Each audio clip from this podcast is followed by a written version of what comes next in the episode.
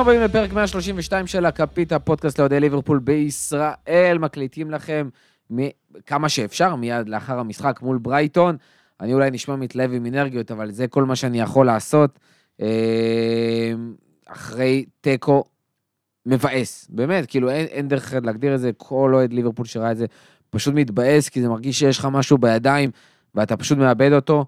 אה, אנחנו במס... בפרק יחסית אינטימי, כי ככה קרו באמת המון בלת"מים היום, ורצינו להוציא לכם את הפרק הזה, אה, ממש להקליט אותו. למה אתה משקר? זה כולם מתבאסים מהתיקו, ורק אתה ואני העזנו לבוא פה להקליט. כן, כן, זה סוג של, אה, אנחנו בפרק, כמו שאתם שומעים, פרק אינטימי, רק אני וגיא, כי באמת להרבה היו פשוט בלת"מים ולא יכלו להגיע, אבל היה לנו חשוב להקליט לכם איזה 24 שעות אחרי המשחק. אבל לפני שאנחנו מקליטים, כמה דברים חשובים. אחד, תשורות, חבר'ה כבר כמה יצרו איתנו, אם נוח לכם, לקבל את זה, או בא לכם לפגוש אותנו, לקבל את זה במפגשים, דברו איתנו, אה, אנחנו נפגשים ביחד לראות את המשחקים. ביום רביעי הקרוב אה, יש את המפגש מול אתלטיקו מדריד, מוזמנים להגיע ולקבל את התשורות, כל המידע, כל מה שצריכים ליצור איתנו קשר, אנחנו זמינים בטוויטר, בפייסבוק, הכל הכל הכל. אה, אם כבר אמרנו טוויטר, שימו לב שאתם עוקבים אחרי עמוד הטוויטר של הכפית, פודקאסט הכפית בעברית, או כפית pod באנגלית, אתם תמצאו. אה, עולים שם מלא מלא מלא תכנים, מגניב, כדאי לכם לעקוב. וכמובן הקלאבהאוס, מי שעדיין לא עוקב, אנחנו שמים אה, לינק לקבוצה של הכפית ב, אה, בפוסט שלה, או בציוץ שמתפרסם הפרק עצמו, כדאי לכם להיכנס, להצטרף, אה, יש שם כבר מעל 60 חברים, ואחרי המשחקים אנחנו כמובן עולים ומדברים, אז ככה שיש לכם עוד פלטפורמה לבוא ולדבר איתנו, אתם בעצם מדברים, לא רק אנחנו. גם אתם מדברים, שואלים, אה, אחד עם השני אפילו, הכל, כיף גדול, נשמח שתצטרפו. ועכשיו אנחנו יכולים אה, להתחיל ולדבר, אה, ואנחנו נחלק את הפרק הזה לכמה חלקים. חלק הראשון, מול ברייטון, אבל לפני זה, גיא, מה קורה? אני רוצה להתחיל מהדבר החיובי מהמשחק. שיא ליברפול. 24 משחקים ללא הפסד בכל... 24. 24 משחקים ברציפות ללא הפסד בכל המסגרות. זה לא דבר של מה בהכרח. השווינו שיא קיים, לא שיא חדש. שפעם אחרונה שעשינו אותה בעונת 87-88 המהוללת. אה, אחת הטובות, אם לא ה, אה, של הקבוצה. וזו כבר פעם שלישית שיורגן קלופ מגיע לרצפים של 20 משחקים ללא הפסד. אני יודע שספציפית הרצף הזה מלא ביותר מדי תוצאות תיקו. אה, בטח שזה ב... קצת כזה איזושהי... כאילו כן. קצת מבאס, שגם הסיפור הזה, אבל זה עדיין, זה עדיין גדול. פשוט מתמקדות לנו בעיקר בפריימר ליג, הם לא קרו בליגת האלופות נכון. למשל, אבל זה לא, זה לא דבר של מה בכך. ואנחנו נדבר הרבה על ההגנה שלנו בפרק הזה, אבל צריך לזכור שאיכשהו אנחנו מצליחים לא להפסיד, וזה כבר אה, נקודה להיאחז בה להמשך. אה, אז תשאל אותי איך אני. איך אתה? אז יפה. אז אני, באופן מאוד סמלי, אתמול בבוקר צנחתי צניחה חופשית. בפעם הראשונה בחיי. אה, כן, עוד... עם, עם ענבל. אז יפה, ענבל הייתה המדריכה, אה, והיא צנחה, לא, לא הייתי יחד, אבל היא צילמה את הצניחה, מה שנקרא. אה, קיבלתי ככה תמונות בקומבינה. אז אני אתמול בבוקר פתחתי בצניחה, ואני מקווה שהעונה הזאת של ליברפול לא, לא מתחילה את צניחתה החופשית, אלא שמפה אנחנו רק נעלה.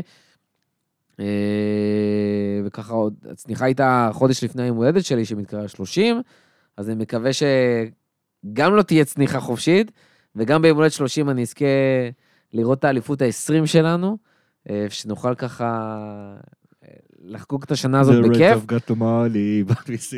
אז אני מקווה מאוד שזה מה שיקרה, ואנחנו נשאר אופטימיים ואנחנו נדבר על דברים היותר טובים והפחות טובים, וכמו שאמרנו, נתחיל מברייטון. קודם כל, לשורה התחתונה, תיקו 2-2, תיקו מבאס שהובלנו בו כבר 2-0 במחצית הראשונה, אה, וכמו שאתה כתבת ב lineup, סיפור של שתי מחציות. זה היה נראה שלא עלינו בכלל למחצית השנייה. זאת אומרת, בתור התחלה, 15 דקות אהובות עליי. בתור אה, חובב מספרים וכאלה, זה ה-15 דקות הראשונות של המחצית השנייה, ששם האנליסטים עושים את שלהם, מדברים עם קלופ, תמיד רואים את קלופ רץ כזה לתוך החדר הלבשה, ואז אה, אומרים לו כמה לא דברים. לא כי הוא צריך לשירותים, לא אלא כי הוא רץ לאנליסטים לתווך את השחקנים. אה, כדי שעד שהשחקנים יגיעו, הוא כבר מוכן עם המסרים לתחילת המחצית השנייה, בדרך כלל אנחנו רואים ה-15 דקות האלה, ה-15 דקות הכי טובות. שכאילו אנחנו גם מזהים את החולשות, את נקודות התורפה של, של הקבוצה היריבה, וגם כבר נותנים הוראות איך לנצל אותם, ותמיד רואים את, ה, את הדבר הזה. הפעם מחצית השנה זה לא, וזה גם היה, עכשיו, וזה לא שמחצית, זאת אומרת, זה לא שסתם לא עלינו למחצית הש- השנייה, המחצית הראשונה הייתה מחצית טובה. זאת אומרת, המחצית הראשונה, התחלנו להוביל 2-0, לחלוטין בצדק, זה נכון שברייטון הגיעו למצבים שלהם, אבל הנה המקום להגיד, כמו כל פרק, אחרי כל משחק, אליסון עשה את שלו ונתן לנו את הבסיס להצלחה. אה, הלחץ שלנו היה הרבה יותר אפקטיבי, הוא היה הרבה יותר גבוה. המרחק בין שלושת החלוצים לשלושת הקשרים היה הרבה יותר קצר, אז חטפנו הרבה יותר כדורים. הכל היה נראה הרבה יותר קל. הכל היה נראה הרבה יותר השערים קל. הרגישו מאוד קלים ומאוד נוחים. נכון? שער של אנדו, כאילו איפה אנדו שם שערים כאלה? זה פשוט הרגיש יותר קל מפיפא, אבל משהו כן. התחרבש שם אחרי זה. כל, כל הכדורים היו שניים, היו שלנו וזה, ומשום מה למחצית השנייה, אין ליברפול. המרחקים בין הקווים, בין כל שלושת הקווים של הקבוצה, היו מאוד מאוד גדולים, היו המון המון מרחקים אה, לנצל. הקישור שלנו היה נראה עייף, שזה מוזר, כי היה... שבוע ש- מנוחה. כן, היה משחק אמצע שבוע שרק הצעירים באמת שיחקו. אה, או על ההרכב השני לפחות. הרכב הראשון לא שיחק. מה, מה קרה כולם כאלה עייפים? אחד הדברים שאני חושב עליהם, אנחנו נגיע לזה יותר בהרחבה, במידה מסוימת אנחנו משלמים פה את המחיר שאנחנו לא משחקים עם פביניו וטיאגו. אה, מה שטיאגו עושה במסירה אחת, כל השחקנים בסגל שלנו עושים בשתי מסירות לפחות. ובמידה מסוימת זה מעייף אותך. מעבר לזה שכאילו אתה, אתה, זאת אומרת, המשחק שלך הרבה יותר מהיר בהתקפה, אתה גם פחות מתאמץ. כאילו, ו, ובמשחק הזה מול ברייטון, אנחנו התאמצנו. זאת אומרת, העובדה שאנחנו הצלחנו לשלוט במחצית הראשונה נורא, נורא בקלות, זה כי, זה כי התאמצנו, היינו צריכים לי, לה- להתאמץ לעשות את זה. אנחנו נדבר על זה תכף גם על ההבדל בין ברייטון ליונייטד. היה, היה קשה יותר המשחק הזה מאשר לפני שבוע, וכנראה, והעובדה שאתה גם עושה את זה עם שחקנים פחות טובים, שכאילו היעילות, ה- היעילות שלהם בניהול המשחק היא הרבה פחות טובה, גורמת לזה, ובואו לא נשכח שני דברים. אה, אוקס חוזר מפציעה, אז כנראה שכושר המשחק שלו עדיין בבנייה. והוא, ו, והוא לא ברמה של ההרכב והוא גם הראשון לא שלנו, הוא ברמה רחוק של מזה. ההרכב הראשון, נכון? ו, וספציפית על קרסי ג'ונס, שהוא דווקא לא מפציעות, אבל הוא כן שחקן צעיר. ושחקנים צעירים סובלים באופן אינהרנטי מחוסר קונסיסטנטיות. גם טרנט היה סבל מזה בשתי העונות הראשונות שלו, פשוט הוא היה כל כך טוב שזה לא הרגיש. אה, שזה לא הרגיש ככה. יש להם את התירוצים שלהם, אבל בסופו של דבר, כאילו המחצית השנייה היה, הייתה פשוט אה, קטסטרופה, וברייטון ניצלו כל דבר. תשמע, גם אתה רואה את ההבדלים, כאילו דיברנו על זה שמול יונייטד לא הייתה באמת קבוצה. ופה מול ברייטון, אתה רואה קבוצה מאומנת, שגם כשהם חוטפים 2-0, הם שנייה מתאפסים על עצמם. לחץ הרבה יותר איכותי, מסירות הרבה יותר טובות, הרבה יותר מהירות, פטאלים בהתקפה, מנצלים את החורים שלנו, ולצערנו, גם היה חורים לנצל. אתה אומר קרטיס ואוקס, לא רק שהם לא... כאילו, הכושר משחק חסר והכל, היו שם טעויות. הרגיש, הרגיש לפרקים שקרטיס לא קיים שם. כן. כאילו, זה היה ברמה הזאתי. גם קונטה ש- ווירג'ל שעשו כמה דברים שלו, טובים, כן. היה תחושה שפתאום הם לא קיימים. רובו, במשחק, היה באחד המשחקים הכי מזעזעים שלו לא בליברפול. בטוח שבחצי ראשונה הוא היה מאוד מאוד טוב, הוא היה אנרגטי כרגיל. אולי ב-30 דקות, 20 דקות, 30 אבל, דקות ראשונות, אה, אבל זה הרגיש שהוא עושה מלא 30 טעויות. דקות אחרונות הוא מאוד הרבה היה... פעמים חלפו כן. אחריו. למפטי עשה לו שם בית ספר, עכשיו למפטי שחקן מוכשר, אבל רובו אנחנו מדברים עליו בתור המגן מספר אחת בעולם, אם לא top שלוש, top חמש. לא ככה משחק מגן top חמש בעולם, אה, ובטוח לא במקום הראשון. אה, והיו יותר, יותר מדי דברים שפשוט מפחידים. עכשיו, גם דיברו על זה שמאנה היה טוב. זה הרגיש כאילו מאנה היחידי, שאשכרה יותר טוב מהרגיל, וכל השאר היו פחות טובים. גם סאלח היה פחות טוב במשחק הזה. נכון, ואני חושב שמי שהכי בלט אה, בזה, בירידה שלו מהמשחק לפני שבוע, היה פרמינו. עכשיו, אני רוצה להגיד משהו, אני חושב שפה זו הזדמנות טובה להתחיל לדבר. אה, גרם פוטר מתחיל עונה שלישית בברייטון. ברייטון זו קבוצה שיש שם איזשהו בעלים עשיר יחסית, כן, ש, ש, שמשקיע, ו, ו, וברייטון כבר בתהליך מתמשך של עונה שלישית, עם מאמן טוב, ואתה רואה על, על הקבוצה הזו שהיא קבוצה מאומנת. ראיתי את זה כבר מהעונה הראשונה של גרם פוטר, זו הייתה עונת האליפות שלנו. המשחק מול ברייטון היה אחד הקשים שלנו בו, אה, אה, באותו משחק. אה, היא קבוצה שלמרות שהיא מסיימת מקום 15 כל עונה, היא לא מתביישת להחזיק בכדור, היא מחזיקה בכדור הכי הרבה למעט הקבוצות הגדולות. ואתה רואה שם עבודה, ואתה רואה שם ארגון. קודם כל, קודם כל הם, לא, הם לא נבהלו. זאת אומרת, גרם פוטר הודה בפה מלא בראיונות שלו אחרי המשחק, שהם לא היו רחוקים לקבל את השלישי, ואם הם מקבל את השלישי כנראה המשחק היה נראה אחרת. אבל, אבל הם לא נבהלו, והם היו שם בשביל לנצל את האופורטוניזם הזה. זאת אומרת, לנצל את ההזדמנות שליברפול לכאורה נתנה לה, או העובדה שלא שמו את השער השלישי אה, נתן. הייתה שם הזדמנות לקחת והם לקחו אותה בשתי ידיים. לעומת זאת, כשאתה מסתכל על אה, אה, קבוצה כמו יונייטד, שבאמת, אני לא, אני לא, לא, לא נפתח את הפרק של שבוע שעבר עוד פעם, אבל כל שער שלנו התחיל אה, או מחוסר ארגון של יונייטד, או מהעובדה שזו קבוצה לא מאומנת, או שזו קבוצה שהיא מספרת לעצמה שהיא קבוצה לוחצת, אבל היא לא קבוצה לוחצת, וליברפול הייתה שם לנצל את כל הקלקולים של יונייטד בכל דרך אפשרית. אה, ובמידה מסוימת הדבר הכי בולט, תשימו לב, כמות העקבים והפליקים שפרמינו עשה שם במשחק נגד יונייטד, כמות הפעמים שהוא רץ מצד לצד עם הכדור, ועבר ארבעה שחקנים ואף אחד לא הפריע לו בכלל, הייתה פשוט מדהימה, ומול ברייטון זה פשוט לא היה אפשרי.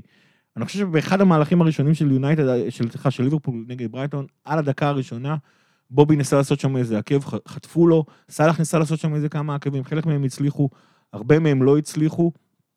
זה לא היה כמו המשחק נגד יונייטד, אה, שבאמת כל, כל דבר עבד, כי אתה בעצם שיחקת בעונה מסוימת מול קונוסים, אני נהנה להגיד את זה על יונייטד, שחקנו נגד קונוסים, וואיינו זה לא הקבוצה הזאתי. זו קבוצה שיש שם תהליך מתמשך של שלוש שנים, אם אתם אי פעם מנסים להבין מה זה עבודה של מאמן, למה הסדר והארגון אה, של קבוצה זה חשוב, למה המשכיות אה, זה חשוב, אז קודם כל אנחנו דוגמה נהדרת לדבר הזה, אבל גם ההבדל בין אה, ברייטון לבין יונייטד, קבוצה ששבוע לפני תחילת הליגה מביאה שחקן כמו רונלדו, שמשנה את כל התוכניות של המאמן. אם סולשר היה מאמן טוב, להביא את רונלדו שבוע לפני, פשוט מבטל את כל תוכנית שרצית לעשות קודם. אמ, וזה ניכר. המשחק לפני שבוע היה קל, אפילו שזה היה בחוץ, מהסיבות האלה. ולשחק נגד ברייטון זה אחד המשחקים, זה נשמע מוזר, אבל זה אחד המשחקים יותר קשים בליגה אה, שיש, שיש בפרמייר ליג. ולצערנו, במחצית השנייה, ברייטון פשוט הייתה שם לנצל את כל התחלואים שלנו. זה, זה, זה באסה שיש מתנגד שיודע לנצל תחלואים. ועם זאת, עדיין קבוצה כמו ברייטון, כמה שהיא טובה, זו קבוצה שאם אתה רוצה לקחת אליפות, אתה חייב לנצח אותה. כאילו גם, דיברנו על זה. בטח בבית, ובטח אחרי שאתה כבר מוביל, אתה כבר מוביל 2-0. ממש, עכשיו דיברנו על זה שקשה לנו באמת כאילו לסיים את, ה, את המשחקים, אני חושב שגם נדבר על זה בחלק הבא, שיותר יהיה להסתכלות הלאה, אבל אם אנחנו מסתכלים פה, זה הניהול משחק. זה הניהול משחק של קלופ ושל השחקנים וההתמודדות, ופה באמת גם שאלנו אה, את החבר'ה בטוויטר ובפייסבוק, אה, אמרנו שייתנו לנו שאלות, ואחת השאלות באמת הייתה, כאילו, לא בדיוק שאלה, אבל אמירה, הערה של הדר אמיר מהטוויטר, שיש באמת אדישות, חילופים מאוחרים, הגנה, כאילו ההגנה שבשער השני, שנראינו כמו ההגנה של יונייטד לטענתו, אה, וכאילו, אני רוצה להתעכב פה לעניין של באמת של הניהול משחק של קלוב והחילופים והכל, פעם היינו שומעים את זה הרבה. ואני חושב שבאיזשהו שלב התרגלנו והבנו, This is קלופ. זה מה יש, יש לזה יתרון ויש לזה חסרונות, אבל זה האני מאמין שלו, כמו שיש לקבוצות אחרות, וזה כאילו סוג של חלק מהשיטת משחק שלו. אתה לא עושה סתם חילופים, אתה מחכה, אתה נותן באמת אמון לשחקנים, וזה כאילו משהו שאין מה לעשות, אי אפשר לשנות. אבל עם זאת, ראינו שלא באמת היה פתרון מהאנליסטים, שזה משהו שאנחנו כן רגילים אליו, והשחקנים עצמם במגרש, למרות שראינו שם את ההערות גם שטרנט קיבל תוך כדי משחק כאילו, וזה, לא ראית שום דבר משתנה ונפתר, ולא יכול להיות שהשחקנים שלנו ברמה הזאת לא יודעים לפתור את הדברים האלה על המגרש. זה, זה נכון, תראה, אין, אין מה לעשות, this is קלופ. קלופ עושה חילופים מאוחרים. אגב, אמ, מי שעוד לא יודע, אני רואה משחקים פעם שנייה. אה, מי שעוד המשחק, לא יודע. גם, בטח כשאני בא להקליט בכפית. אה, אה, גם את המשחק הזה ראיתי פעם שנייה. אני יכול להגיד לכם שהמחצית השנייה נראתה הרבה פחות גרוע ממה שאתם חוויתם אותה בלייב. בסדר? זה מן הסתם הלחץ שאתם, קודם כל איבדנו שתי, שני שערים, אז אנחנו עצבניים. אם יש את הלחץ שאתם רוצים, שאנחנו רוצים שהקבוצה תנצח, אז זה לא היה כזה נורא. מה שכן אבל, אתה כן ראית שליברפול מתחילה לאבד, לאבד רעיונות. וקלופ עושה חילופים מאוחר, זאת אומרת, החילוף הראשון שאנחנו עשינו היה רק בדקה ה-77, שהכנסנו קודם כל, החילוף הראשון שעשינו היה דקה 20. כן, אבל זה, אגב, זה אחת הסיבות שקלופ... כי קייטה זה פשוט לא יאומן. כן, הוא הפציעה הזאת, אחרי שהוא אה, חזר שבוע אחרי העבירה של פוגבה, ובסוף כאילו דקה 20 בגלל שריר, בגלל hamstring. פשוט לא יאומן. התסכול על הפרצוף שלו באמת היה קורע לב. אה, זה אחת הסיבות, אגב, שקלופ לא אוהב לעשות חילופים מוקדם, הוא לא רוצה שייפצעו שחקנים ואז אה, להיתקע בלי חילופים. אה, אבל אני חושב שאחרי השער השני, היה כן היה צריך לבצע משהו. אני חושב, במידה מסוימת, אבל אנחנו, כאילו, אתה מסתכל על מה שהיה לך על הספסל, עוד פעם, זה תמיד מגיע לאותה נקודה, שמשום את מנמינו ואוריגי הוא לא מכניס, הוא איכשהו לא מאמין בדבר הזה. למרות שטאקי עוד אה, נכנס, דקה 87, 85, שבע. אבל כאילו כן. חילוף, שוב, אמרנו חילוף ראשון היה דקה 20 סבבה, אבל חילוף הבא עד דקה 78. השער השני של ברייטון היה דקה 65, שזה דרך אגב, כאילו עברו 20 דקות מתחילת המחצית השנייה, הקלאסי שכאילו יורד הגז, כן. הם ניצלו את זה, ודקה 65 בישול של לאלנה גול של טרוסארד, וכאילו לקח לקלופ 13 דקות. 13 דקות בשביל להכניס את ג'וטה. עכשיו, זה לא שהוא לא היה חם, זה שטויות, כי מתחממים מתחממים כל המשחק. והכל בסדר. למה לקח לו כל כך הרבה זמן? קודם כל, היה ברור שפירמינו לא טוב במשחק הזה. והוא גם יכל להכניס את זה, דרך אגב, גם על שחקן קישור, כאילו, כמו שהוא עשה אחרי זה עם מינמינו, אבל שזה היה כאילו באמת כבר מאוחר מדי. כן, עכשיו אנחנו, אה, אנחנו גם, גם על זה נדבר. בקישור לא היה לו איזה מישהו שיכול לסמוך עליו ב-100% במשחק לא היה אף אחד. שאתה יכול להכניס מורטון אותו. היחידי שהיה לך נכון, עוד ב- כקשר בספסל. קשר. טאקי לא קשר אמצע par excellence כמו שקלופ אוהב, הרבה יותר מתאים לעמדה של פרמינו. אה, זה אחד. שתיים, צריך לזכור, קלופ זה בן אדם שבאמת מאמין בעבודה קשה. זאת אומרת, הוא לא... החלק של, של לשלוף אה, שפנים ו, ופתרונות אה, מהשרוול, זה לא משהו שקלופ עושה, אנחנו רואים את זה, זה אחת הסיבות שאנחנו כל פעם אה, דואגים לזה. הוא בא מאוד מאוד מוכן למשחקים.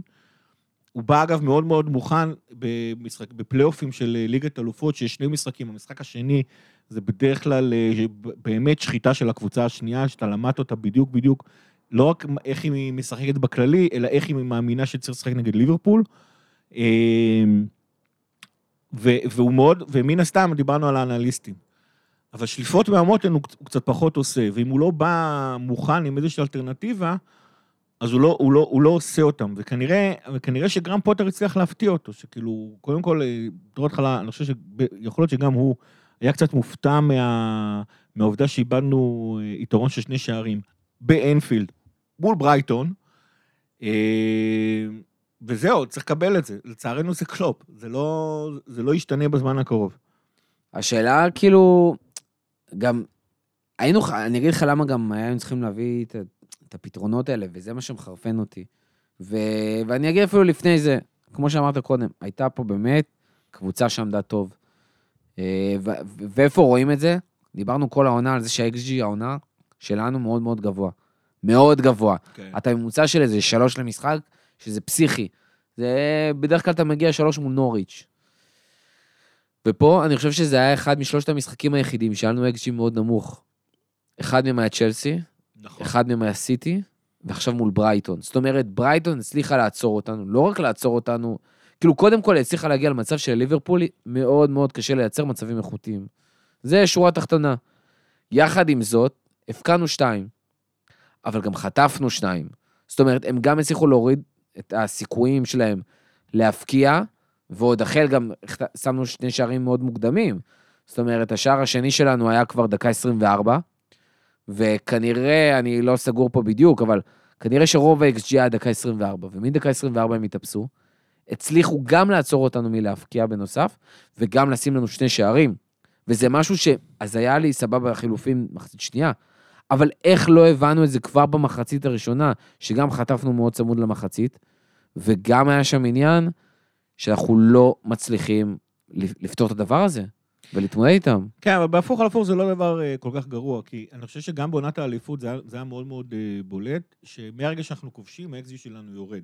זאת אומרת, האקזיט שלנו מאוד מאוד גבוה כשליברפול נמצא בשוויון, או כשהיא נמצאת בפיגור. וברגע שהיא מתחילה להוביל, לאט לאט זה מוריד, אה, האקזיט שלנו יורד. אה, אני חושב שבמידה מסוימת זה סוג של ניהול סיכונים שיתבצע. אה, אז יכול להיות שזה מה שקרה פה, למרות שאני לא בטוח. זאת אומרת, היה שם, אחרי שכבשנו את השער השני, קודם כל קטע יצא, שזה סיפור אה, בפני עצמו, קטע באמת, בשליש ה... זה, פשוט מדהים, ההבדל בין קטע של השליש הקדמי לבין קטע של שני השלישים אה, האחוריים. גם הבדל של קייטה של כאילו- העונה לעונות קודמות. נכון, אבל עדיין, בסופו של דבר, גם אם אנחנו זוכרים את המשחק אה, נגד אתלטיקו, אז אה, קטע של השליש האחרון, זה, זה באמת, זה כאילו החלום הרטוש של איך נראה קשר אה, במערך, אה, במערך של קלופ, זה החלום הרטוב של קלופ על, על איך, איך צריך לראות קשר. קטע של השני שליש האחוריים, זה פשוט לפעמים עוברים אותו ממש ממש בקלות, הוא, הוא, לא, הוא, לא, הוא לא אגרסיבי, הרבה פעמים הוא חולם קצת וזה, ו... אבל אני חושב שהעובדה שהאקזיט שלנו יורד, היא לא בהכרח מראה על בעיה. הבע- הבעיה האמיתית אבל שקורית במצבים האלה, בטח כשאתה מפסיד אה, אה, אה, יתרון של שערים, שבכדורגל לצערנו אין כפתור של on ו off. והרבה פעמים כשקבוצה מורידה את אריאל מהגז, היא מגלה שהרבה יותר קשה לה לה- לה- להחזיר את האינטנסיביות הזאת חזרה. בטח ובטח מול קבוצה כמו ברייטון. ויכול להיות שזה באמת מה שקרה לנו אתמול, אה, ש... קודם כל השער הראשון של ברייטון היה כזה סוג של חצי שער מקרי. אה, ואז אתה אומר שער אחד לקבל מברייטון זה לכאורה לגיטימי, אבל לא הצלחנו, לא להחזיר בעצם אינטנסיביות חזרה. אה, בשביל אה, לקחת את המשחק חזרה, תחבר את, את העובדה הזאת שהקישור שלנו באמת היה נראה כאילו התעייף, אם זה מהסיבה שאמרנו קודם או מכל סיבה אחרת, זה לא משנה. ו, ובסופו של דבר, זה, זה, זה הסיפור של המשחק. טוב, אה, הגנה, וירג'יל, זה, זה, זה מתסכל. כאילו, אני גם לא רוצה להתעכב פה כל הזמן על דברים כאילו לא טובים, ובאמת ששוב, עוד פעם שני שערים, ועוד פעם בישול של סאלח, ומה נכנס לעניינים, וכאילו, אם, גם אמרתי את זה בקלאבהאוס, אם זה המצב שלנו, שאנחנו שלוש נקודות מה top, אה, אחרי אה, תשעה, עשרה משחקים? כ- עשרה? אה, עשרה משחקים, ו- ואנחנו עם כל כך הרבה פציעות בקישור, קודם כל זה פנטסטי. ביחס למצב שיש לך, זה מדהים. השאלה, איך כאילו... ההגנה הזאת זה, זה מטריף. לא יכול להיות שיש לך כל כך הרבה בלמים טובים, ויש לך את טרנט ואת רובו, ודרך אגב, יש לך את צימיקס על הספסל. אם יש בעיה עם רובו כרגע, תעלה אותו, הוא היה טוב. כאילו, זה בסדר, זה חלק מהעניין של התחרות הזאתי, ואתה מרגיש שמשהו כאילו כל פעם מחדש, אנחנו מבקיעים מלא, וניצחנו משחקים, אבל כל פעם על הטעויות האלה, לשים שתיים, אתה יודע. לשים שתיים, זה לא, אתה יודע, לא, במשחק בית לא חייבים לשים שלושה שערים. נכון, אבל לא. יכול להיות שאנחנו סופגים כל כך הרבה, ואנחנו כל פעם סופגים אחרי שאנחנו ביתרון, וכל הארבע תיקואים האלה זה לא 0-0, אני חושב שהיה פה קצת... אה, זה 2-2, 2-2, 3-3, כאילו, אנחנו חוטפים, וגם בבית. נכון, גם מול מילאן חטפנו בבית. שתיים. איפ, איפה הפאסון הזה של וירג'יל וכל ההגנה שלו? אני- זה אחרי שאליסון מציל לך את כל אחרי שאליסון תמיד אה, עושה את ההצלות שלו. אה, אני חושב שהנקודה מתחילה אצל וירג'יל, לצערנו. עוד פעם, אני תמיד בקטעים האלה חייבים להסתכל על השחקנים הבכירים. וירג'יל כשהגיע לליברפול, היה שחקן שאחרי חודש, חודשיים, אנשים כבר לא היו. לא היו מופסקים, אה, היו, כאילו הפסיקו לפחד מכל התקפה המתפרצת שקרתה מול ליברפול. אני זוכר שכאילו כשאני יושב במו"ל ורואה משחקים, מתחילה התקפה מתפרצת, ותמי יושבת לידי ואומרת לי, מה אתה לחוץ? יש את וירג'יל מאחורה, אנחנו הולכים לעצור את הכדורים. החוכמת משחק של וירג'יל עדיין שמה, הכוח הפיזי של, של וירג'יל עדיין שמה, אבל זה ב-95 אחוז, זה לא ה-100 אחוז. וירג'יל פעם היה עושה קסמים. קונאטה אתמול היה מחוץ לעמדה שלו לא מעט פעמים, והוא חזר לעמדה שלו כשהוא גילה את הטעות מאוד מאוד לאט. אה, וירג'יל פעם היה סוגר את זה. אה, השער שגריזמן למשל נתן לנו, אה, שהוא עקף את וירג'יל שם, פעם, זאת אומרת, אני בתוך כדי משחק אמרתי פעם וירג'יל היה עוצר, כשראיתי את ההילוך החוזר, אה, אמרתי, טוב, אולי יכול להיות שלא, אבל את השער הספציפי היום, ש, ש, ש, אה, סליחה, אתמול, שברייטון עשתה השער השני, וירג'יל פעם היה מצליח להגיע, לא יודע אם לחסום את הכדור, אבל לעצור את זה. וירג'יל היה פעם הופך כל בלם שלידו לבלם טוב. זאת אומרת, גם גומז, כשהיה עושה את הטעויות שלו, בתור בלם צעיר, אתה לא היית מרגיש את זה, כי וירג'יל היה שם. וירג'יל הצליח להפוך את לוברן לאחד הבלמים הטובים בליגה, אה, וזה לא קורה כרגע. ואני חושב שזה מתחיל שם, עוד פעם, הוא עדיין אחד הבלמים הכי טובים בעולם, זה, אין, אין לי שום ספק משם. השאלה האמיתית פה שנשאלת, זה, זה האם וירג'יל של אחרי הפציעה זה מה שאנחנו רואים עכשיו, או שבעוד חודש הוא יחזור לעצמו באופן מלא. כי ליברפול של קלופ זה קבוצה שלוקחת סיכונים. וכשהקבוצה שלך לוקחת סיכונים, אתה צריך שהבלמים שלך יהיו מסוגלים לעשות קסמים. ווירג'יל עדיין עושה את כל מה שמצופים מבלם, הוא עושה, והוא עושה הכי טוב, הוא כבר לא עושה קסמים. אני חושב שבמידה מסוימת זו הסיבה שאנחנו חוטפים שערים, אה, כמות כזאת של שערים. אה, למזלנו עדיין יש את אליסון, ולמזלנו סאלח העונה בעונה של 40 שערים ולא בעונה של 20. טוב, אה, דבר אחרון על ברייטון, אינפילד מוחאת כפיים ל- ל- לאדם ללאנה. כן, וזה לא קרה רק כשאדם ללאנה ירד מהמגרש. אה, אחר כך כשכל השחקנים אה, נפרדים בסוף המשחק, אז הוא בא לקום והקום מחאו לו כפיים. זה מאוד מאוד כיף לראות את זה, בעצם המשחק הראשון של אדם ללאנה אחרי שעזב את אינפילד עם קהל, שהוא בא לאינפילד ויש קהל. מאוד כיף לראות את הדברים האלה. צריך לזכור, אדם ללאנה היה הבנקר הראשון של קלוב בהרכב, הוא ובעצם במידה מסוימת מילנר. אז אה, לראות את, אה, את הקופ מעריך את הדבר הזה, זה באמת אחד הדברים הכי כיפים שיש. תמיד כיף לראות את אנפילד מכבד אה, שחקנים שהוא אוהב, כמו שכיף לראות את אנפילד יורד לשחקנים שהוא לא אוהב, נגיד חמדני וכאלה. טוב, אז אנחנו נסיים את החלק הראשון באמת על ברייטון, וכבר נעבור לחלק השני, שבו בעצם ניקח הרבה הפקות לקחים על ברייטון ועשרת המשחקים הקודמים, וננסה לנתח מה יקרה בהמשך. ואנחנו עם החלק השני של פרק 132, וזה הזמן לנסות להבין לאן ליברפול הזאת הולכת קדימה עם המצב הקיים, כשאני חושב שדיברנו קצת על ההגנה ונדבר עוד, ויש קצת את העניין של ההתקפה, אבל החלק המהותי שאנחנו, יש לנו מלא מה לדבר עליו, זה הקישור. הקישור השביר, השחקנים שחסרים, השחקנים שחסרים ובהרכב, השחקנים שחסרים ולא בסגל בכלל. אה, סליחה, השחקנים שחסרים בסגל, והשחקנים שלא נמצאים בסגל בכלל. אה, גיא, עם, אנחנו, מה אנחנו רוצים להתחיל? ש- שאלה שאנחנו רוצים להתחיל איתה, או שאנחנו מדברים על אה, חוסר היכולת שלנו בכלל לסיים אה, משחקים בניצחון? אני חושב שזו בעצם הבעיה העיקרית, יש לה כמה גורמים. זה, זו התופעה בסוף, התוצאה שאנחנו מגיעים נכון. אליה, יש לזה כל מיני סיבות, אבל התוצאה והדבר שהכי מתסכל אותנו, זה ארבע תוצאות התיקו האלה, שלושה מהם באנפילד, אנחנו נמצאים בניצחון, ואנחנו לא מצליחים לסיים משחקים. נוסיף לזה בקטנה, אתלטיקו ומילאן, היינו כבר, הובלנו 2-2, נכון. והם עדיין מצליחים לחזור, אה, הובלנו 2-0, סליחה, הצליחו לחזור ל-2-2 בדיוק כמו ברייטון, בדיוק כמו סיטי, אה, בדיוק כמו ברנדפורד, זה פשוט חוזר על עצמו פעם אחר פעם. נכון, אבל אני חושב שאתמול אתמול באמת היה הדוגמה הכי חזקה. זאת אומרת, הדבר הכי מדאיג פה זה שאנחנו לכאורה לא רואים אה, שיפור. זאת אומרת, אם אתלטיקו בחוץ, אתה אומר, זה דרך שהוא הגיוני, מילאן נתנו להם שתי התקפות מפרצות, אבל, אבל מחצית שנייה גמרנו את זה לגמרי בלי שום בעיה. סיטי זאת סיטי, ובכל פעם היא חזרה משער אחד. ברנדפורד, אה, קבוצה אומנם פחות טובה, אבל זה היה בחוץ, וכל פעם היא חזרה משער אחד. פה אנחנו נמצאים באנפילד, מובילים שתיים, מול ברייטון, שאומנם היללתי אותה, אבל בסדר, היא קבוצת אמצע טבעת פרמייר ליג, זה לא, זה לא סיטי או צ'לסי, ולאבד שני שערים אה, אה, מול הדבר הזה, אה, במצב הזה, זה בעצם הבעיה הכי, הכי, הכי גדולה שלנו. בעונת האליפות, זה, לא, היה- לא, לא היינו צריכים להוביל 2-0 בשביל לדעת שאנחנו מנצחים. ברגע ששמנו שער אחד, אה, ידע, ידעת שזה מה שקורה. אנחנו במידה מסוימת חזרנו אחורה לזמנים של אה, עונת אה, 17-18, אפילו שווירג'יל כבר היה בקבוצה. סתם תזכרו, את אה, רומא ניצחנו, שמנו להם חמש וגמרנו את המשחק.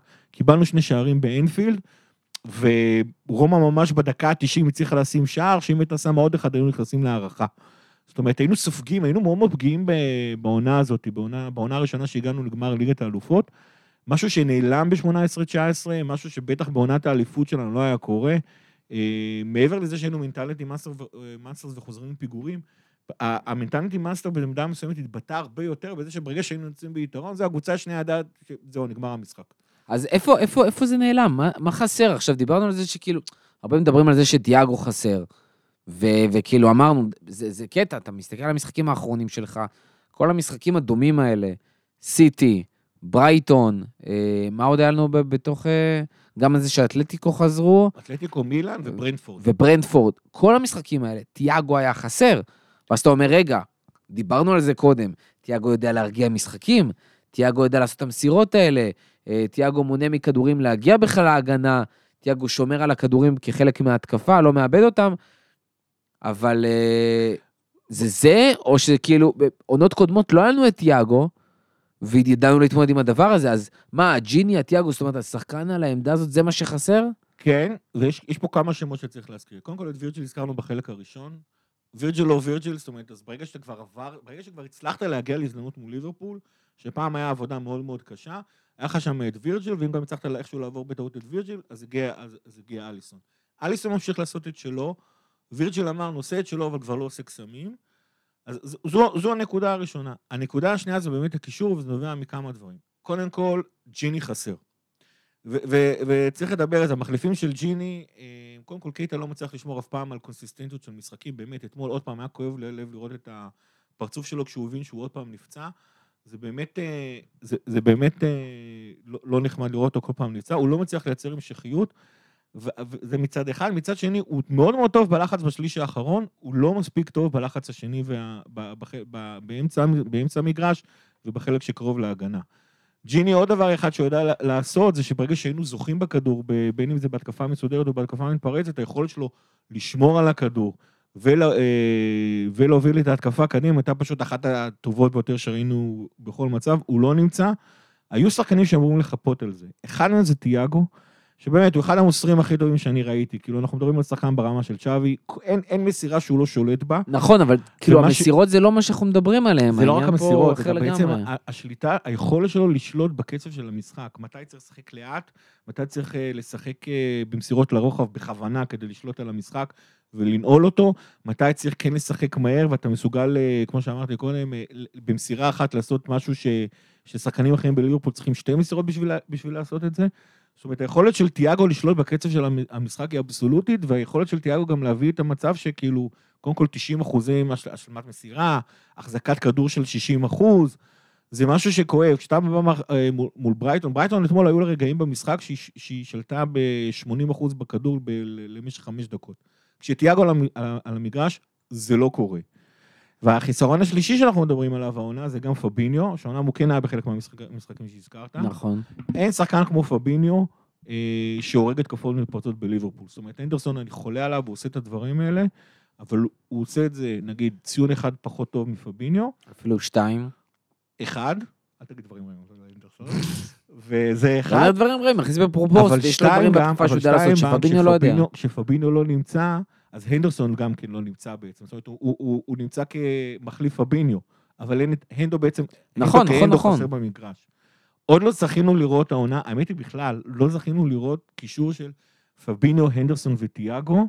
לא יאומן, לא יאומן. זה פשוט לא יאומן. פעם אחת אולי, יכול להיות שהיה פעם אחת?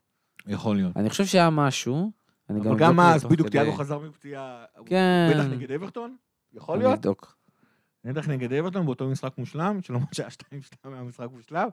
אה, רגע, אני מדבר על העונה, לא... לא, העונה לא ראית. בטוח? העונה די בטוח. לא ראית פביניו, תיאגו, אנדו. אה, ואני מקווה שזה יקרה, אם לא עכשיו, אז מיד אחרי פגרת הנבחרות. אה, תיאגו חזר להתאמן, פביניו מתאמן בחצי כוח, אז אני מקווה ש... אה, היה. היה? קריסטל פאלאס. ונגמר 3-0. נכון. אה, אבל תיאגו נפצע, אגב. זה המשחק שהוא נפצע. זה היה המשחק שהוא נפצע, הוא לא השלים 90 דקות. נכון, ברנדפורד הוא כבר לא שיחק. מול לידס לפני זה, אליוט פתח עם תיאגו, זאת אומרת, אנדו לא כשיר. וצ'לסי, אליוט, אנדרסון ופבינו. תיאגו עוד לא חזר לשחק אחרי היורו. מול שתי משחקים היה לו לידס וקריסטל פלאס. ובקריסטל פלאס הוא נפצע. ושם זה נגמר. אבל נגד לידס גם בהתאם נראה המשחק שלנו, שהיה הרבה יותר, אה, הרבה יותר בשליטה מאשר כל משחק אחר.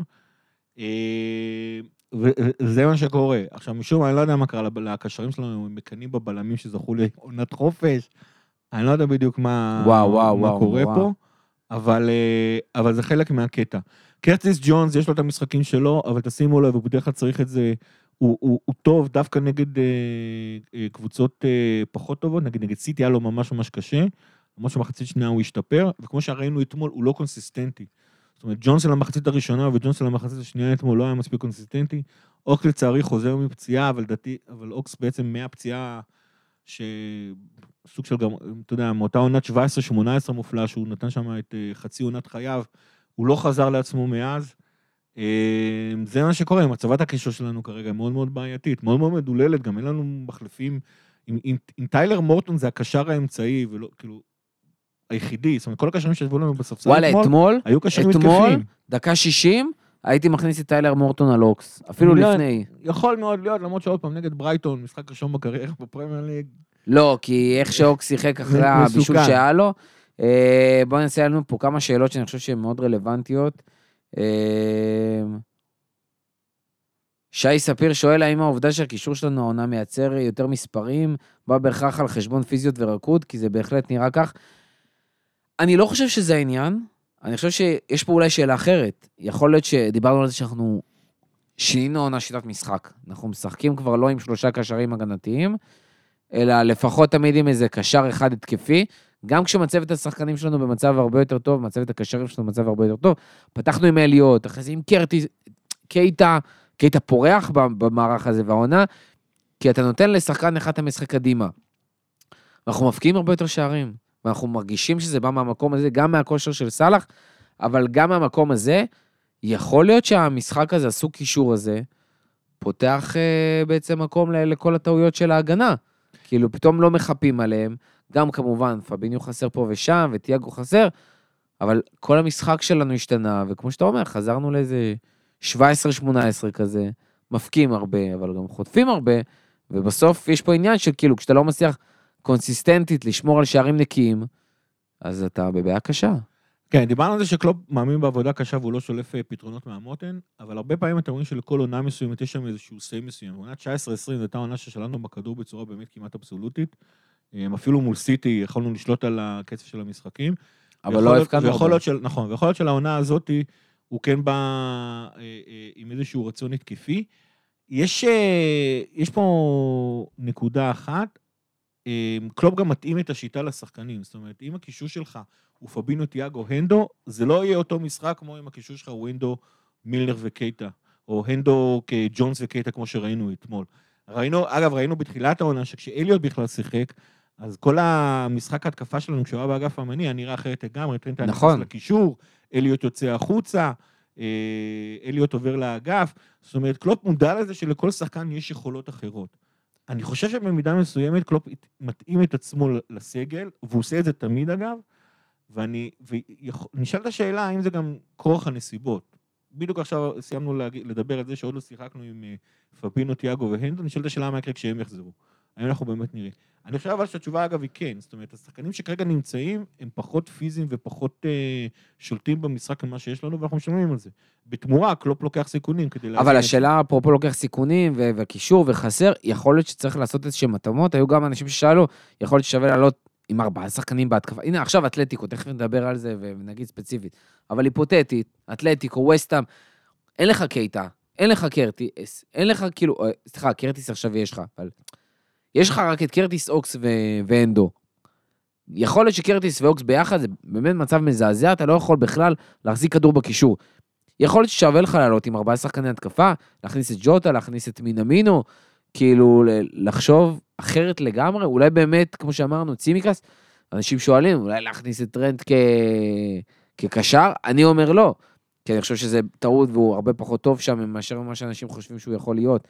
אבל יכול להיות שצריך לעשות פה שינויים טקטיים, לפחות עד אה, אחרי פגרת הנבחרות הזאת, שפביניו ותיאגו יוכלו לחזור לשחק?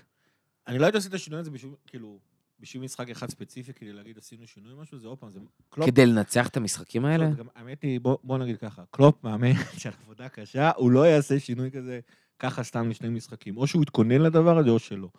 אני כן אבל אגיד משהו אחד, בעונת 19-20, בעונת האליפות שלנו, ליברפול הייתה עוברת ל-4-2-3-1 כשהייתה חייבת להשיג, אה, להשיג שערים.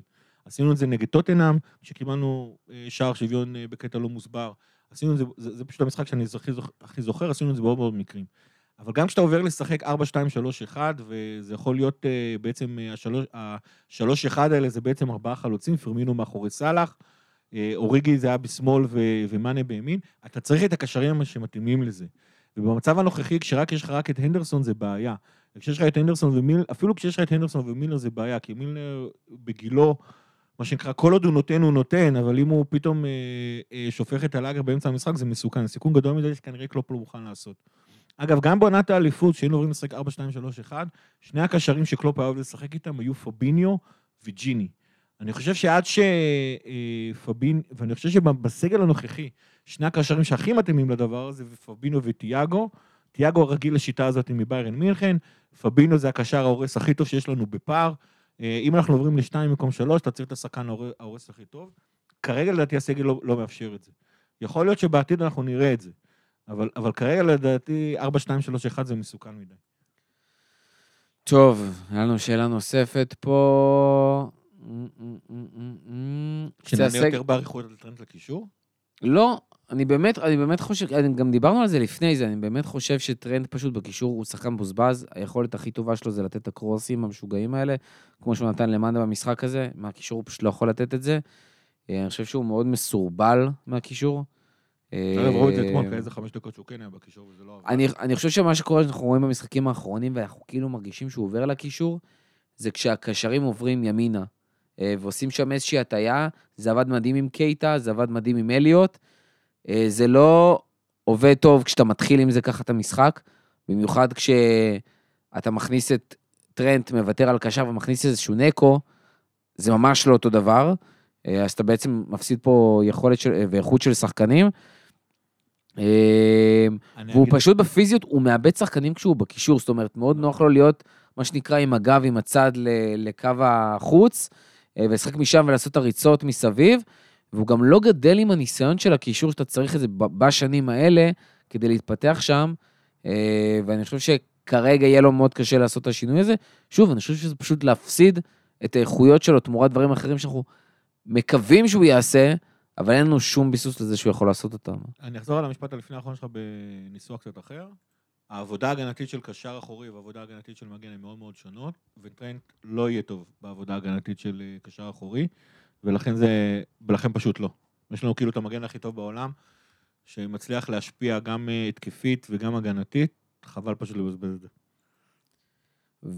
ושאלה עוד אחרונה, לא בדיוק שאלה, אבל אה, נראה איתי מהטוויטר שואל, אה, אומר, קצה הסגל, אנחנו באמת כאילו במצב מאוד קשה בקשרים, אבל מצד שני, יש פה סגל מאוד רחב, שמונה קשרים, וואלה, ספרנו שמונה, אנדו, פביניו, תיאגו, מילנר, קייטה, אוקס, אה, אליוט. וקרטיס, שמונה קשרים, שישה חלוצים, אמת, בובי מאנה וסאלח, ז'וטה, אוריגי ומינמינו.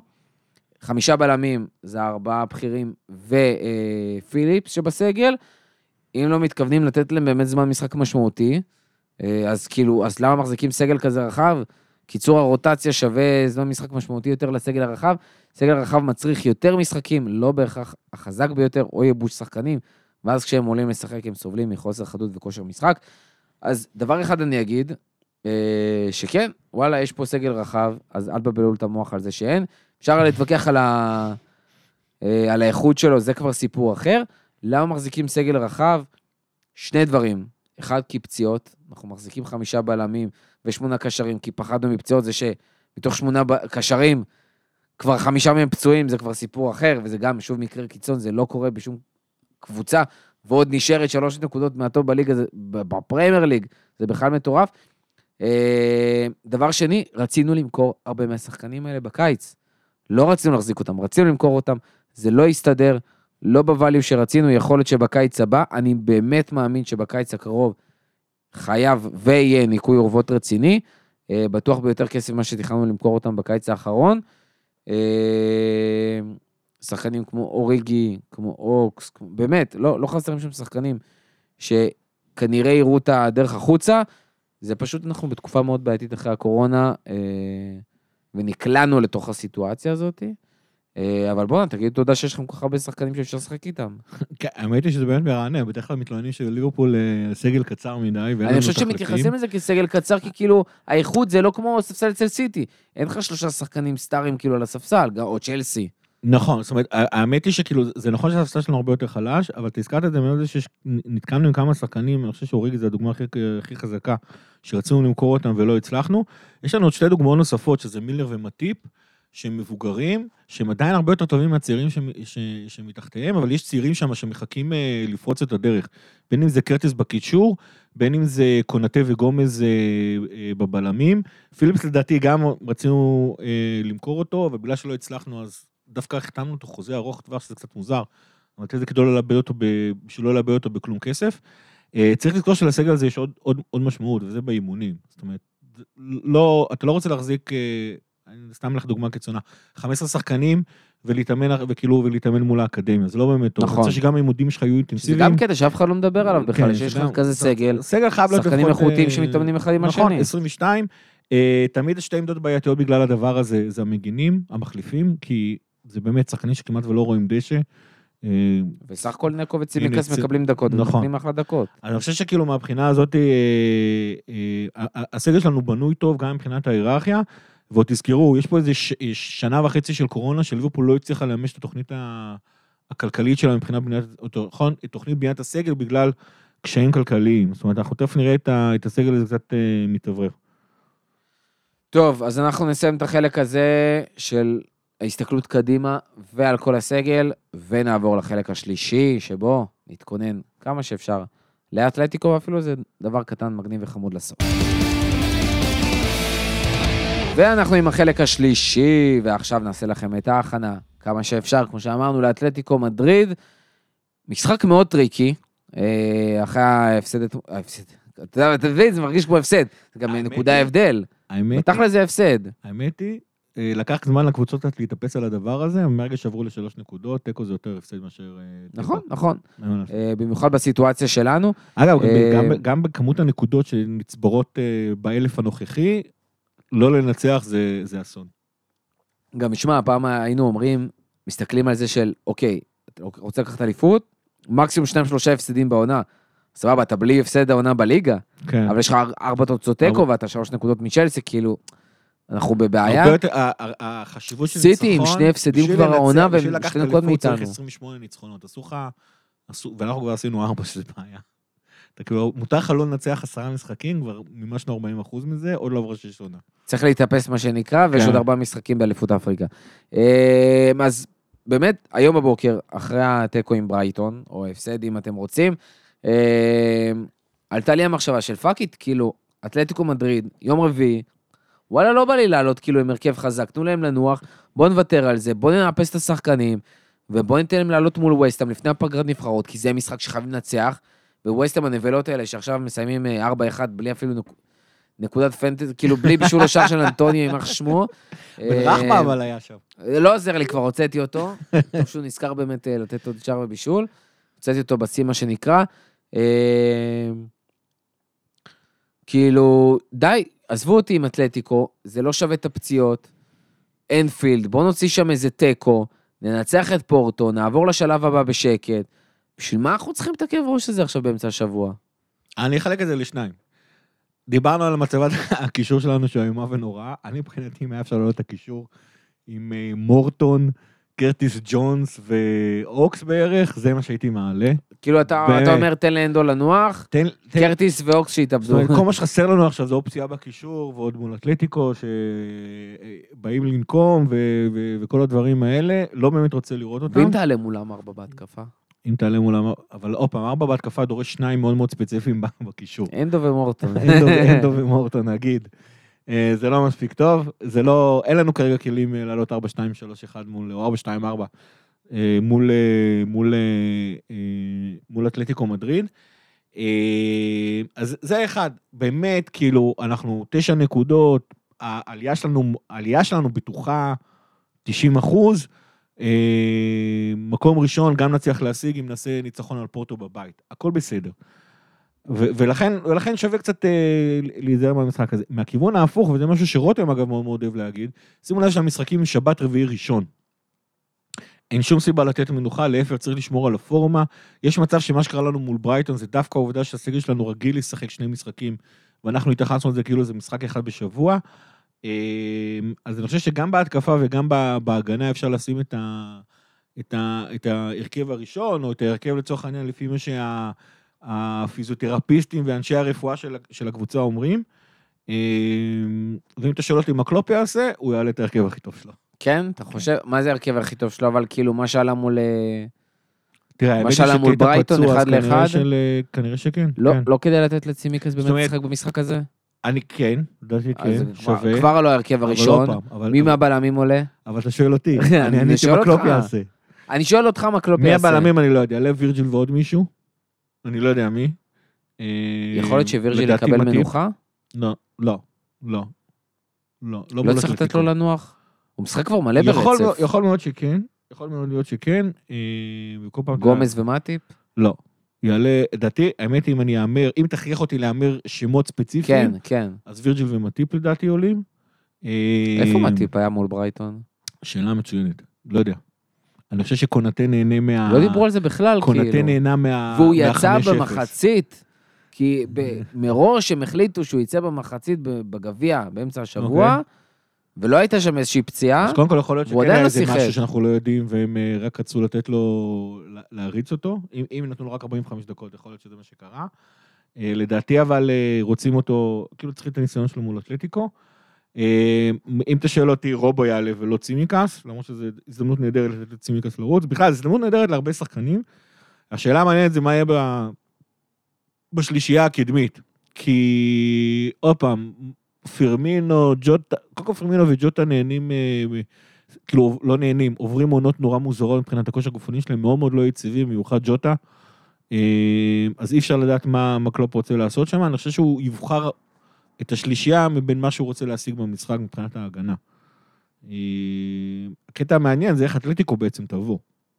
שזה קטע, כי אם אנחנו מסתכלים על ההרכב שלהם במשחק האחרון, ואם אנחנו מסתכלים על הסגל שלהם, קודם כל שתי פציעות משמעותיות לאתלטיקו, אחד זה למר, אה, והשני זה יורנטה, מרקוס יורנטה, שנתן לנו ככה, פינק אותנו בצמד בזמנו בצ'מפיונס. אה, ושזה גם מאוד משמעותי, וזה משפיע גם על המערך שלהם, כי ראינו גם מול לבנטה שהם פותחים פתאום, הם עשו שם תיקו, שני ברצף בליגה, אחרי שגם הפסידו לנו. אה, והפעם הם לא באים עם משחק מנוחה לפני הצ'מפיונס, שהיה לנו פעם שעברה, הם פותחים שלושה חלוצים, גם עם סוארז, גם עם פליקס וגם עם גריזמן, שזה קטע כי פתאום לשחק מולנו עם שלושה חלוצים במתפרצות, אה, עם בלמים שהם אה, כשירים, למרות שלדעתי, לדעתי חימנז לא, לא יכול לשחק במשחק הזה, צריך לבדוק, אני לא מצליח למצוא את זה, לדעתי הוא עם מוצהבי, כאילו מוצהב כבר עם מספר צהובים והוא לא יכול לשחק. אה, תשמע, אם זה יהיה מאוד פטאלי מול ההגנה שלנו במשחקים האחרונים. כן, פעם 3-4-3 מול ליברפול, עם אתלטיקו תעלה 3-4-3 מול ליברפול, הייתי מחייך בשמחה ומככך ידיים, ומחכה לראות אותנו אה, משפילים אותם. אבל בפגיעות שלנו בהגנה ועם הצוות הקשרים שיש לנו כרגע, 3-4-3 לאתלטיקו יכול לעשות לנו המון המון המון בעיות, ולדעתי סוארס בא חם. גם בגלל מה שהוא עבר ב-4-0 על ברצלונה, וגם, האמת היא, הוא לא שיחק נגדנו לא, במשחק האחרון, אבל לא כאילו אני. חושב שבגלל ה-4-0 הזה, ובגלל העובדה שהם הפסידו, ואתלטיקו חייבת לנצח, אז הוא, יבוא ממש ממש חם. ודיברנו על התגובה, איך הקהל מקבל אה, באהבה את אה, ללאנה, יהיה נורא נורא כיף לראות איך הקהל באנפילד הולך לקבל את סוארז, כי זה לא יהיה קבלת פנים חמה. זאת אומרת, היא תהיה חמה מהכיוון ההפוך. יש לנו פתרונות אמיתיים, כאילו, שוב, יש לי תחושה שמול אתלטיקו, אנחנו כאילו מגיעים באיזושהי נקודה מאוד מבאסת. של מצד אחד אתה מת לצאת מה, מהדבר המדכא הזה, מהאלה, יש לך, אתה באנפילד, מצד שני, זאת fucking אתלטיקו, ואתה יכול לחזור לאותה נקודה שהייתה. הדבר היחידי שמאוד מעודד אותי במשחק הזה, זה שכל התוצאות תיקו וכל הפורמה שלנו ב- בליגה, ובכלל היום ב- בכל המסגרות, היא אולי בעייתית לליגה, אבל היא מאוד מאוד אופטימלית ומתאימה לצ'מפיונס. זאת אומרת, אם לא תפסיד שום משחק בצ'מפיונס, אתה יכול לנצח את הצ'מפיונס. זאת אומרת, ברור שיש כן. שערי חוץ, למרות שאין שערי חוץ העונה, נכון? זה בוטל כל הסיפור הזה מה, של אנחנו שערי מדברים חוץ. על ה... זה כן, זה בוטל. בפלייאוף, כאילו, ב... בפלייאוף בוטל, כן. וואלה, בפורמה כזאת, אם אתה לא מפסיד שום משחק, אתה עולה. ואתה מפקיע כל כך הרבה, וואלה, יש לך פה קייס מאוד רציני, לקח, להגיע מאוד רחוק בצ'מפיונס, ואפילו לקחת את צ'מפיונס. זאת אומרת, גם אם המשחק הזה, אנחנו נסיים אותו באיזשהו תיקו מבאס כזה, זה 0-0, 1-1, שדרך אגב, זה אחלה ממש בשבילנו, כאילו, למרות שזה אנפילד, אה, ולמרות שזה עוד פעם תוצאת תיקו, שאתה לא, כאילו, לא מנצח את המשחק, וואלה, זה סימן מדהים, לדעתי, כאילו, להמשך העונה בצ'מפיונס. כן, נכון, אבל לדעתי, עוד פעם, במצבת הקשרים שלנו ואיך שההגנה שלנו נראית, אנחנו לא... אם הם עולים 3-4-3, אתה לא... אתה לא לא סופג. זאת אומרת, אנחנו נקבל איזה שעה, אולי אפילו שניים. אני חושב שאנפילד, ואני חושב שכאילו אנפילד יכול להרים את המשחק הזה, זאת אומרת, לילות, אה, אה, אה, הלילות האירופאים באנפילד, אה, הם, הם כאילו השריד האחרון של, של אנפילד אה, של שנות ה-80, מבחינת האווירה והקהל ומה שקורה שם, זה לא אוהדים שבאים אה, באופן קבוע, זה, זה באמת האוהדים אה, הכי שרופים של ליברפול נמצאים שם. אה, האווירה היא אחרת לגמרי, אני יכול להגיד לכם, הייתי במשחק נגד ברצלונה, זה היה באמת אחד הלילות הכי קסומים בחיים שלי.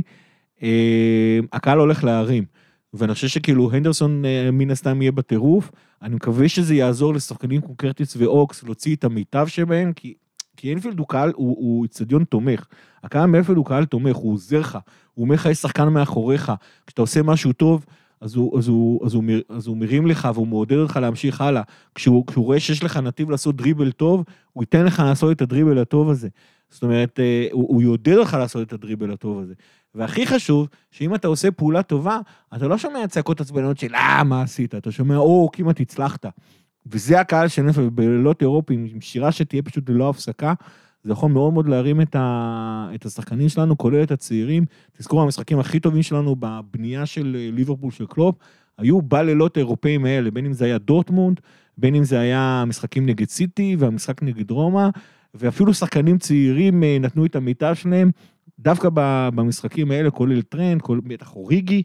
אה, אז אנפילד מאוד מאוד יכול לעזור בסיפור הזה, ונקווה אבל שהשחקנים הצעירים שלנו ישתמשו בזה אה, לטובה, כי מי שהולך להיות בקישור זה הנדו, קרטיס ו... ו... ואוקס. אוקס צריך צמיחה, קרטיס באמת צריך את, ה... את הדבר הזה. Mm, דבר נוסף על אתלטיקו, יש לנו עוד משהו להגיד? לדעתי לא. לא. שוב, אנחנו גם מכירים ושיחקנו וכזה. הלוואי והיה אפשר לוותר על המשחק, לדעתי זה לא, לדעתי אבל קלופ לא יעשה את זה. אני אין, מקווה אה, מאוד ש... סיכוי. קודם כל, אני מדבר מאוד פסיבי, אני מקווה מאוד שננצח את המשחק. לא, יש לו סיכויים טובים. לא... הסיכויים עדיין קיימים, הכל יכול להיות. ליברפול עדיין נהדרת ומבקיעה מלא שערים עונה. סאלח is still סאלח, מאנה נראה נהדר. אם בובי או ז'וטה אחד מהם לפחות אה, יגיע למשחק הזה. פנן, כן. הנדו יכול לשלוט על הקישור לבד, קרטיס לא קונסיסטנטי, לא. אבל יכול להיות שברייטון היה לא טוב ופה פתאום טוב, אתה יודע, נכון. זה בא both ways. אה, רובו, יהיה לו מספיק מוטיבציה לרוץ 90 דקות, אתה יודע.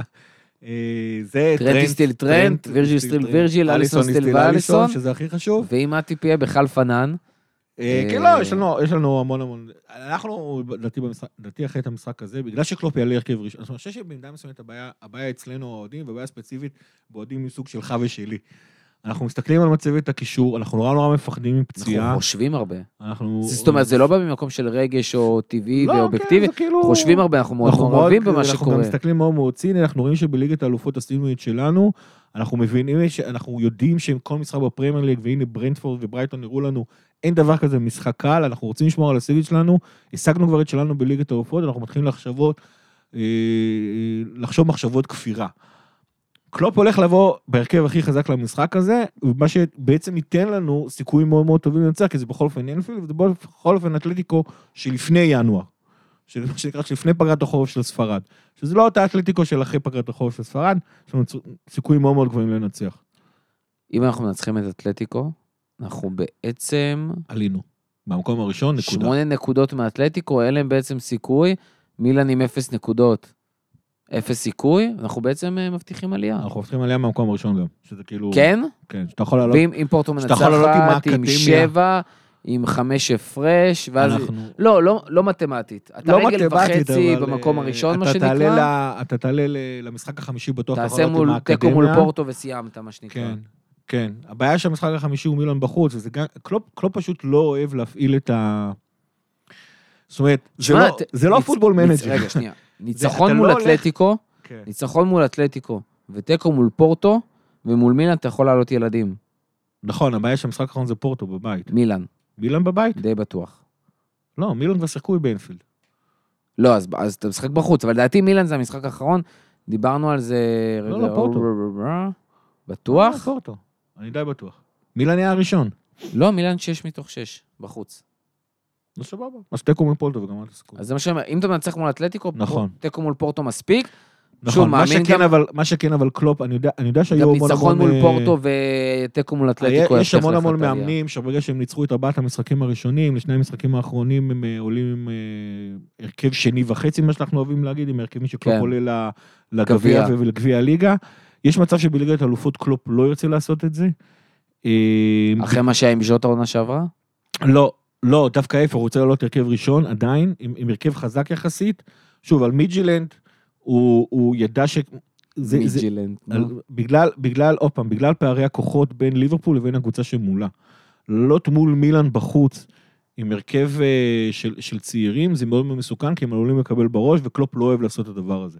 זאת אומרת, הוא לא, הוא לא רוצה שהם יקבלו את המכה הפסיכולוגית, זה לא פוטבול מנג'ר שאתה מפסיד 5-0 מהמם. ואתה אומר, אה, טוב, אה, אה, זה היה משחק לא חשוב וזה. אז אם אתה מעלה עכשיו, אני לא יודע, שמע, את הרכב מורטון, שני שלך וחצי לא רע בכלל, אני הוא רק לא אומר. רע בכלל, זה אם נכון. אתה עולה עם שני הבלמים המחליפים שלך, עם נקו וצימקס, ומילאן, ומילאן באמת, בינינו, כמו, ש, כמו שנראתה באנפילד, לא מסוגל לעשות דבר כזה. אם שאלה אם איזה קישור גם תגיע אם לשם. אתה תעלה עם מורטון אה, אה, בסנסירו בחוץ, ויקבל את כל השנאה של הקהל, ויפסיד 3-4-0 בחוץ, מורטון לא יוצא מהמשחק הזה בתחושה טובה, בסדר, המשחק הזה לא חשוב לליברפול.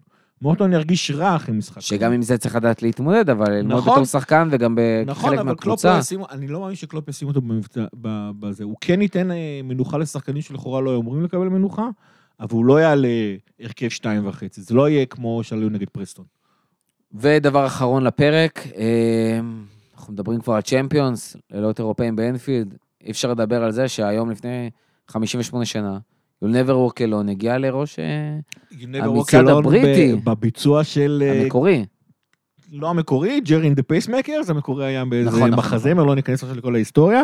לפני 58 שנה, ב-1963, 31 לאוקטובר, אה, Gerry and the Pacemakers, הייתה אז אחת הלהקות הכי פופולריות בליברפול בכלל- בפרט ובבריטניה בכלל.